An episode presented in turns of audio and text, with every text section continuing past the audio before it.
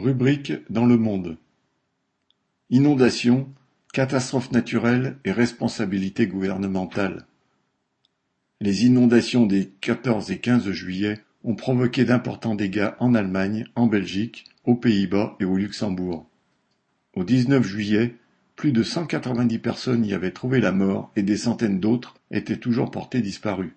Des milliers d'habitants de Rhénanie et de Wallonie ont été déplacés et des dizaines de milliers d'autres se trouvent privés d'électricité. De nombreux scientifiques soulignaient le rôle du réchauffement climatique dans des phénomènes extrêmes tels que ces inondations.